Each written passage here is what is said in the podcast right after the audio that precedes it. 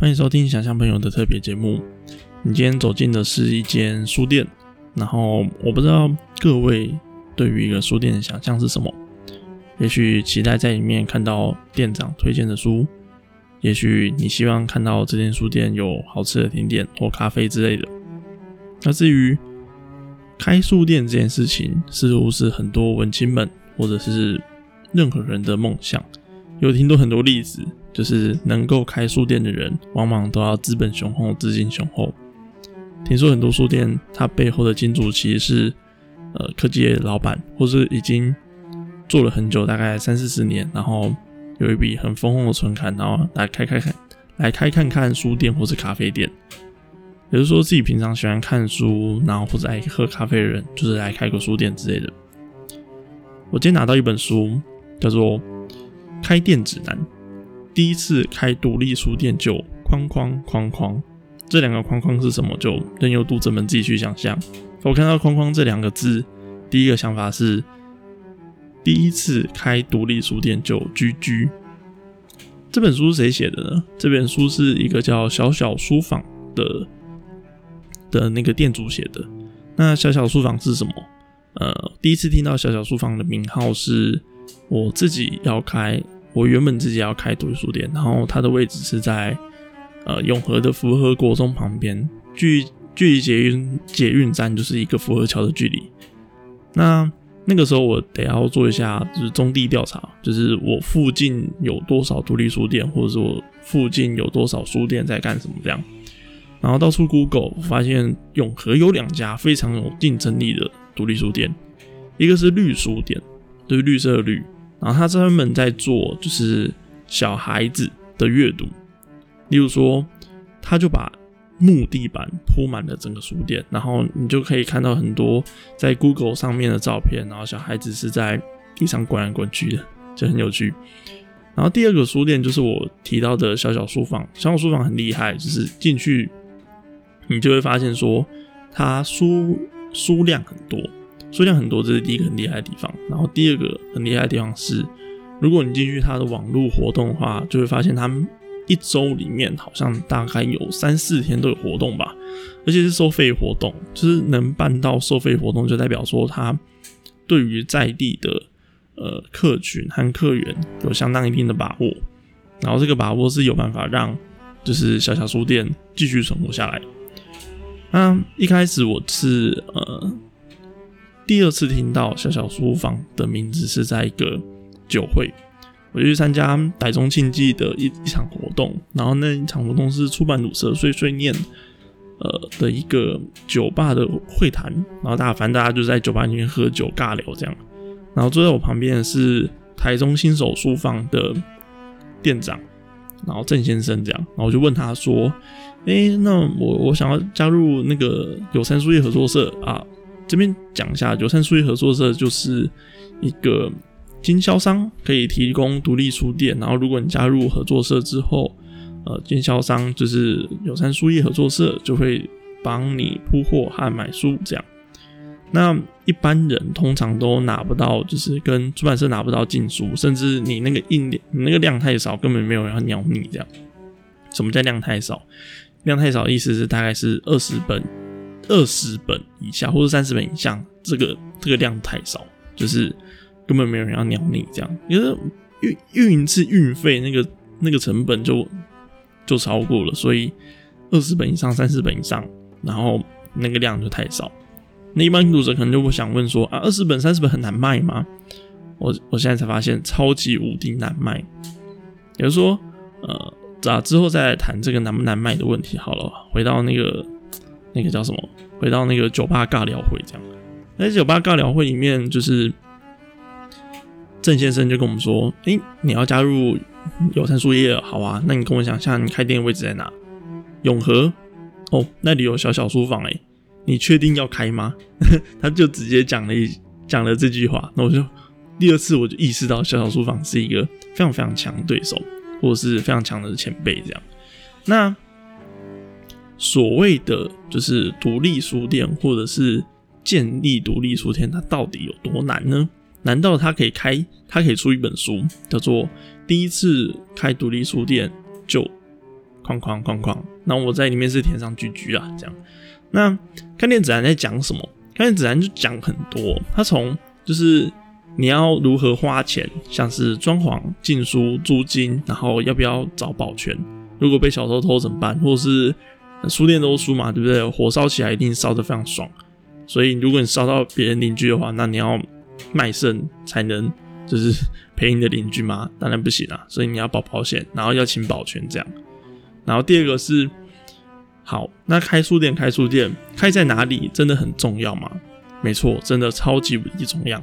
如果你今天很飒爽，我大家可能都有个梦想吧，我要在离岛开书店，开在就是澎湖、绿岛、金门、马祖之类的，然后看着海，然后看着书醒来，然后就是一天的开始。放屁，就是你开了书店就看不到书。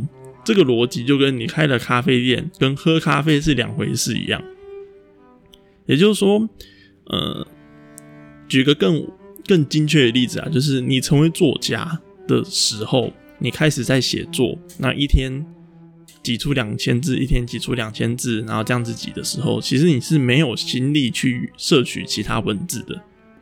那你在开咖啡店的时候，你客人不停的进来，不停的进来。泡咖啡和招待客人就是你的义务，那你哪有时间喝咖啡？哪有时间去享受下午的午后时光之类的？下午午后时光吃吃鸭肉，然后喝喝白葡萄酒之类，那没有办法成为作家口中的那种悠闲时光。所以最重要的一点就是书店开在哪里重要吗？非常重要。然后这本书还有提到啊，就是装潢，然后采购。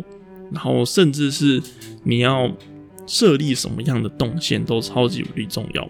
而这些每一角，都是等到我开了书店营试营运两周之后，才发现说，哇，那这些书要怎么摆，要摆在哪里，然后动线要怎么样？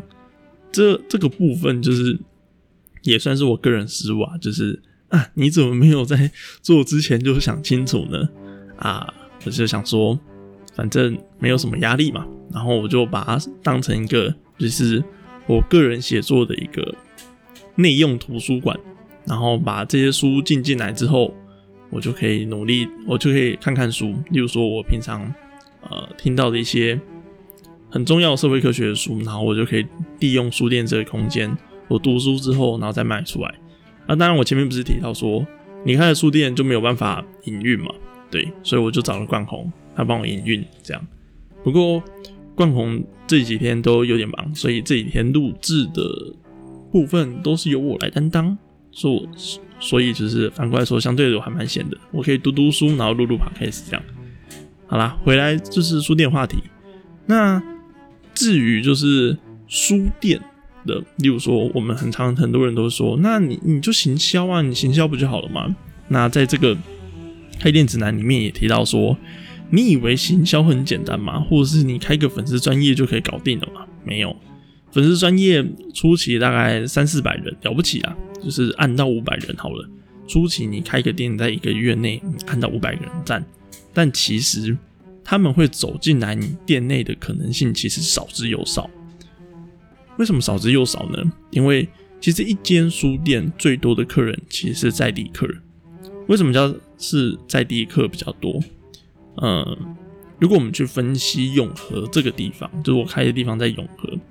永和这个地方，它其实大部分的居民的人口结构，它都是住在这的，也就是永和是一个用来居住的地方。那过一个福和桥，你进到了台北市，然后台北市的房价就会超级大飙升。什么叫超级大飙升？就是各位有领教过台北市的房价就知道。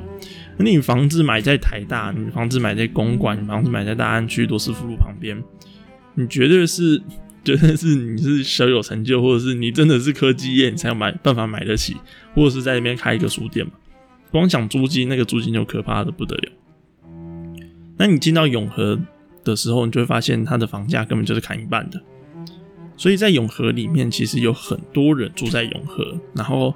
其实永和的巷子也还蛮像台南，我自己在台南大学读过那几年，就是蜿蜿蜒。然后其实台南，我觉得它甚至还比台南要复杂，因为呃，永和还有很多路桥，然后还有很多就是类似市集，然后或者是废弃的市集的那种地方，然后旁边又有河，所以你知道河的曲线它并没有办法依照都市规划走，就是河又长那样嘛，对不对？你你总不能叫它，哎，你给我直着流，你不要给我乱流，没有办法，河就是乱流啊。所以为了避开河，然后还有旁边河有那个汛，那个叫什么？防汛防汛道路对，防汛道路，为了避开河，还有防汛道路，还有水闸门，还有抽水站，里里口口一大堆的东西，所以城市的规划，永和在这个地方其实就会有点稍显凌乱。然后再加上永和又是一个人口密集的地方嘛，人口有密集，就代表有交通需求，交通需求就会进一堆微博，例如说捷运，捷运这个东西是怪兽，就是它会。吃掉一整个就是整个县的工程，还有当地整个十年的路线规划，这样。所以捷运这个东西建起来之后，你就会发现说，其实永和有些地方很密集，但是有些地方又很松散。刚好我又是在那个密集和松散的交接点，这样还蛮尴尬的，还蛮尴尬。所以开店指南，我读到大概第第三章的时候，里面就有提到，呃，第二章就有提到说。嗯，小小书房在开店经历过三次搬家，然后从一点零进化进化到二点零，二点零进化到三点零。那三点零他们终于选在比较靠近这个永安市场捷运站旁边，哎，还是顶溪，whatever，我有点忘了。然后在捷运站旁边的时候，他们才终于比较好经营了起来。那当然就是。很实际的一句话嘛，就是你开店就是要赚钱啊！哪有人开店是为了什么梦和梦想？就是你给自己找借口。啊。目前我还在找借口阶段，为了为了为了文学，所以我在找借口。好，那我继续讲。所以小小书房进到第三点零阶段的时候，他就开始就开始就是习惯从书店的地方，然后开始往外销，往外消费。什么叫做从书店开始往外消店消费了？也就是你不是开这个书店，你就把它丢在那里，然后他自己就会钱就自己会跑进来嘛？但没有那么简单。所以它里面提到一个非常非常重要的一句话，就是呃，在我们都会讲一些文化干话。什么叫文化干话，或者是文化废话？就是通常是我们出了一本书，然后我们就会说这本书改变了台湾文坛，或者是出了一本什么建筑书。这本书改变了建筑界什么什么什么什么，然后借由它，然后我们可以理解更多什么之类的，或是我们不要讲著书，我们就讲开店，借由什么开店之后，这里将会成为文化的重镇，什么之类，就是文化干化。那什么叫？那这些文化干化，其实它某种程度上是有几分道理的。但是如果你没有去实践这个文化干化的话，它其实就只是停留在干化阶段。所以。开书店来说，它其实确实是把文化种在一个，比如说它原本没有书店的地方，它原本可能就只是卖文具店，或是卖给旁边国中生薯条，然后战斗战斗战斗陀螺，或是之类的游戏王卡子。那在这个情况底下，就是你要怎么把你的这个书店跟外面交互作用呢？就是书店它总不能自己跑起来吧，所以会跑的东西就是人。它里面提到。很重要一点是，他开了书店之后，你的生活和你的日常所有一切都要以书店为中心的。你所有的消费都要从书店开始。例如说，你饿了，然后你去吃午餐；，例如说，你渴了，你去买饮料；，或者是你需要买一些什么东西，像是灯、钓具、家具、里里扣扣的东西，你都要得从你身处在的地方开始，从永和这个地方开始。所以说，他在。进行就是外面消费的过程之中，他同时也可以观察到附近的客人的消费习惯是什么，消费的族群是什么，是上班族吗？还是爸爸妈妈带着小孩，还是小屁孩下班？呃，是小屁孩，小屁孩下课之后就是去旁边逛逛，然后买一本漫画呢？在这个情况底下，就是你要全你要在地化，而在地化的过程之中，也会变成你自己的特色。所以，呃，经营一间书店或者经营一个任何东西，当然不是就是我爽就好，就是我就高大上，然后别人就是要跑来看我。没有，没有，没有。经营一个东西，你同时要顾及在地化以及你的个人特色，而这个东西同时也是成为一个书店的必要条件。第二个话题是讲说折扣战，折扣战应该就有很多读者和作者会关心。折扣折扣战是整个什么观念呢？我看了这本书也有点理解。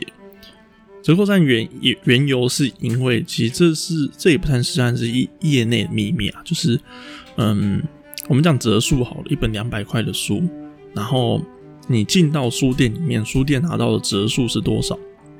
书店拿到的折数是通常是七折，然后他要卖出一本书的时候，他总不能七折卖吧？不然他看他运费哪里来？所以如果一本书卖到八折的时候，其实它就已经打很多很多折了。但很多种很多种情况啊，就是你自己去博客来上面看，很多新书嘛嘛往往往往嘛都是七九折在卖的，而且甚至是书一丢上去就是七九折，你不是等到一长段时间才打折。这跟我们平常买，例如说 PS 四的游戏，例如说我们去买那个那个叫什么？呃，Steam 上面游戏那个逻辑不一样哦。就是说，我们去买一个新的游戏的时候，我们通常是原价买嘛，一七一七九零买。然后，例如说《只狼》一七九零买，例如说《最后生还者二》一七九零买。那买游戏的逻辑是你早买早享受，晚买享折扣嘛，就跟买 PS 一样啊。PS 我是二手时期买的，所以我很很便宜，买到一万块的 PS Pro。那你现在这个时期 PS 五又出了，你现在 PS Pro。很简单，就就大概五六千就买到 Pro 吧，还可以跑四 K。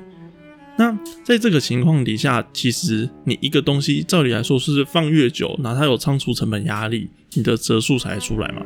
但现在这个情况底下，它就变得更吊诡，就是网络通路还有大型通路，它的逻辑是：你早买享折扣，你晚买没有折扣，这很奇妙，就是你。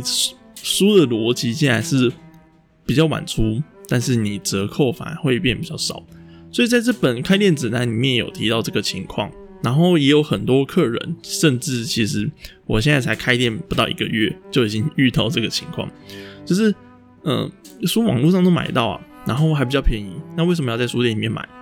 最简单的情况就是，嗯，很多客人会建议说，那那你干脆就是找一些。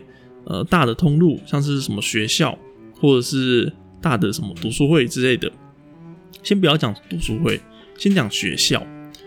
那在这本开店指指南里面就提到说，他去问经销商，然后认真的讨教之后，才发现其实很多学校的就是大量批的阅读的书，其实它都已经被指定。就是第一点，就是教育部有开的那个书单里面，他只能从那个书单里面买。第二点其实是，就算他要买书，他其实呃经销商也会直接提供书给他，不会透再透过一个书店这样。所以透过书店买书的客人，对他们来说其实就是呃第一点就是说，好，那他买的这本书，它的折扣其实不会很高，八折。然后第二种情况是，他买的书书到了时间，可能也没有很快。所以，究竟开一个书店，它存在的价值是什么？我觉得小小书房在里面提到一个非常棒的概念，就是，嗯，它有两个内用的方法，一种是也不叫内用啊，就是它只有一种内用方法，就是如果你买的书，那你就可以带书到咖啡区去做嘛。那目前本书店也是这样子。那第二点的情况是，嗯，第二点情况是，你如果不想要去。你不想买书，然后你要把书看到饱的话，那你可以站在书柜旁边，或者是坐在书柜旁边的小板凳，把书看到饱。那这个东西，小书房的呃店长他的意思是说，他想要圆一圆，就是小时候没有钱买书的梦。但其实也有很多客人，他会有一种状况，就是他把书店当图书馆，然后把书店当就是就是一般的书，把书店的书当一般的书，然后再折，然后差点没有画画画记号这样。就是把书上面画记号。那在这个情况底下，其实书对于一个书店来说，就会是一个很尴尬的情况。一来说，书的本身的成本就很高，像是一本书现在现在了不起都要三百起跳，然后三百它七成又是成本价，也就是它两百一是成本。就是如果一本书折到一个角角，或是折到一个书皮书封，那它就不好卖嘞，就这是一个有有瑕疵的东西。像如，但是它卖出来的价格，例如说两百一，然后给你打了一个八折，哇，那这样子它的利润其实就只有三十块，三百块的书它利润只有三十块，那倒不如去卖白菜，真的。白菜烂掉的话，它的成本顶多十五块。一本书烂掉的成本是两百一，那为什么不去卖白菜，我来卖书？这是一种很奇妙的状况。所以在对于在地化，同时又有第二个困难，就是尽管它在地化，但它不一定遇得上爱书的客人，这是一个很妙很妙的状况。然后第二点是，他也反思了整个业界的折扣战的状况。他说。他跟一个嗯一个编辑聊天的过程之中，他一整天他就跟他讲话，就是大概三四个小时，然后他有两个小时或三个小时都在讲电话，而讲电话的内容就是通路在问他为什么要给某某某另一个通路比较低的折扣，而不是给我那个更好的折扣这样。所以其实你会发现说，就是。整个业界，他们就连编辑，然后在卖书或者是业务在卖书的过程之中，他们面对的也是一整个总体的折扣战的竞争。所以，整个折扣战让书卖书这件事情就变得很尴尬，而书又不是一个非常非常就是便宜的一种消费。我们买了书，我们可以进看电影，我们可以进电影院，进电影啊，我们买书的价格，我们可以。去见电影院嘛，对不对？两百五我们可以去看《天能》，我们可以看大楼爆炸之后又复原再爆炸。但是买了一本书之后，我们只能依靠我们的想象力，然后去用我们想象力去对于书的内容做一个解析。比如说，它这个解析度非常非常低的一种艺术活动，这样。那在这个情况底下，卖书它的先天上的劣势就非常非常高。所以啊，所以就是我看到这边也非常非常感慨了。那对于就是小小书房来说，就是我觉得很敬佩的是，他同时有办法就是出了这个开店指南，然后这个开店指南也有办法呃告诉大家说，哎，那这些书的，就是那个叫什么呃书的折扣和书的市市场状况是这样。所以，如果你也对开书店有兴趣，或是你对经营书店，不一定是你要开啊，不一定是你出资本。例如说，有人找你一起经营一家书店，那我觉得这本是很适合在你入场之前就看一下的一本书。我们往往听到很多就是会检讨通路的问题，我们检讨博客来，我们会检讨成品，然后我们会检讨很多大折扣站的。就是通路们，但其实折扣站并不是指通路们发起的，也不是只是书店发起的，它是一个整个出版业，然后到通路，然后到你贩卖的书店都有的一个情况。所以小小书房在呃那个时候写了一篇就是玩不起的自杀游戏，我们选择绕道而行。在这个情况里面，他提到说折扣上会有一个就是自食恶果的问题，就是书读者会习惯折扣嘛。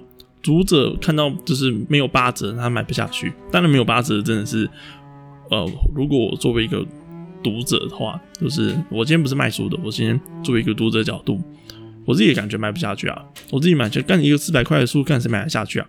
但其实对于一个作者来说，或是对于整个出版产业来说，折扣折扣战就是大家集体饮鸩止渴的一种方法。所以他就举办了一个反折扣战研讨会，但其实这个情况就是最后又被读者就是或是被其他人说你你根本就是为自己的利益着想啊，然后干自由市场就让自由市场去决定嘛。对，那这个情况底下，其实反折扣战成功了吗？或者是呃这本书是我看一下多久年多久之前出的？我找一下，出版二零一七年三月的时候出的。那现在时间四年过了，折扣战的情况有变好吗？不，没有，它变更差。然后整个书市在二零一九年整个集体下滑，然后又变得又变得更悲惨一点。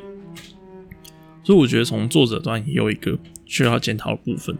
就这边就讲讲，就是身为小说写作者的我的感想，还有我在每天为你读一首诗的时候。看到的一些诗集或者是诗，这样就往往会看到作者本身不愿意出来宣传自己的书，或者是书出了之后就把书放着，然后去写下一本。那我觉得这是一个有点不负责的状况，就是你把书丢出来，然后自己不宣传，然后自己不去讲说书里面拥有什么东西，那你其实就是放任那本书进到自由市场里面乱搞一通嘛。那你就，那你这样的情况，你就不能回头过来翻。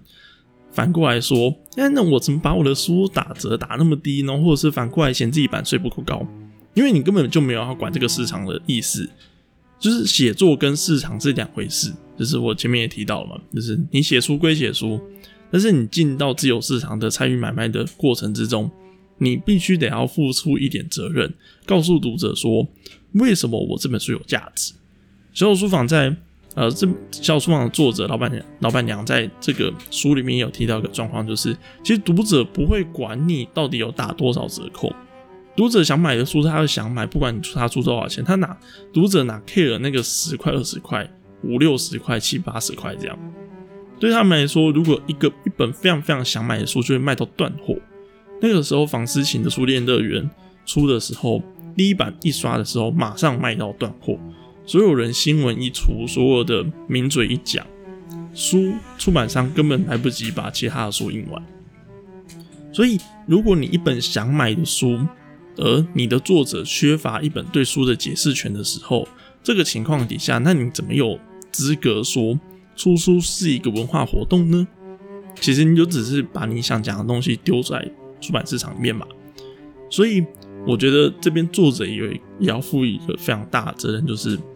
就是在文学，或者是呃说你想要讲的故事的过程之中，你必须要告诉大家，文学这种一种把借由文字把感觉说出来的艺术的过程之中，你是如何办到的，以及你是怎么样把这件事情做得非常非常好。你看嘛，很多市场上，例如说我们嫌恶的心灵鸡汤烂书，或者是。乱教你就是写作的烂书里面，其实那边很多作者都超超负责任的，每天打书，然后每天举办线下活动，然后跟粉丝们说早安晚安你好这样。你说他们就是老鼠会，然后他们就是骗人的吗？没有啊，他们对读者非常负责啊，他们会关心读者的生活起居，他们也会关关心读者读完这本书的心情感想，并且会。接受读者的意见，那难道你说他们虽然写出了一本烂书，但是他们是一个烂作者吗？没有，他们是一个非常非常好的作者，因为他们对他们自己的书和读者负责，并且他们也不会放任自己的书就是流到自由市场里面，然后连店家，然后或者是店员都不知道怎么介绍这本书。一本书店，呃，大概得要放三千多本书。这些三千多本书，一个就算一个学有所成的教授都没有办法全部看完。哎，拜托，一千三千多本书一个月，那你一天至少看十本，那你在荧幕史上量子阅读才有办法全部看完。因此，我觉得就是在这议题最后，我就讲一下吧。那同时，身为也是写作者的我，然后同时最近也一脚跨入这个卖书的行业，那我也希望就是大家在阅读一本书的时候，或者是在写一本书，或者是你想要表达你自己的理念的同时，不妨用更简单的方法，然后推荐你身旁的亲身旁的亲朋好友，告诉人家说那个文化产业到底是长什么样子，以及就是更就是我觉得就是更亲民一点吧。现在所有的东西都想要更亲民化了，法律有白话文运动，然后就是农田有青年下乡参与的活动，那为什么文学没有呢？文学已经不是那个已经可以高高在上，然后在旁边作弊参观的那个活动。你再做做下去，那其实你就快要成为夕阳产业，就快要成为夕阳产业，最后沉下去。那这集想要朋友的特别节目就到这里结束啊，已经连三期特别节目了。那希望冠宏可以早日回归。最近我把它丢去写企划书，希望最后企划书写的不错。那。之后，如果计划书有这种话，有机会就聊聊一集如何撰写文化部计划书吧。那就先这样，拜拜。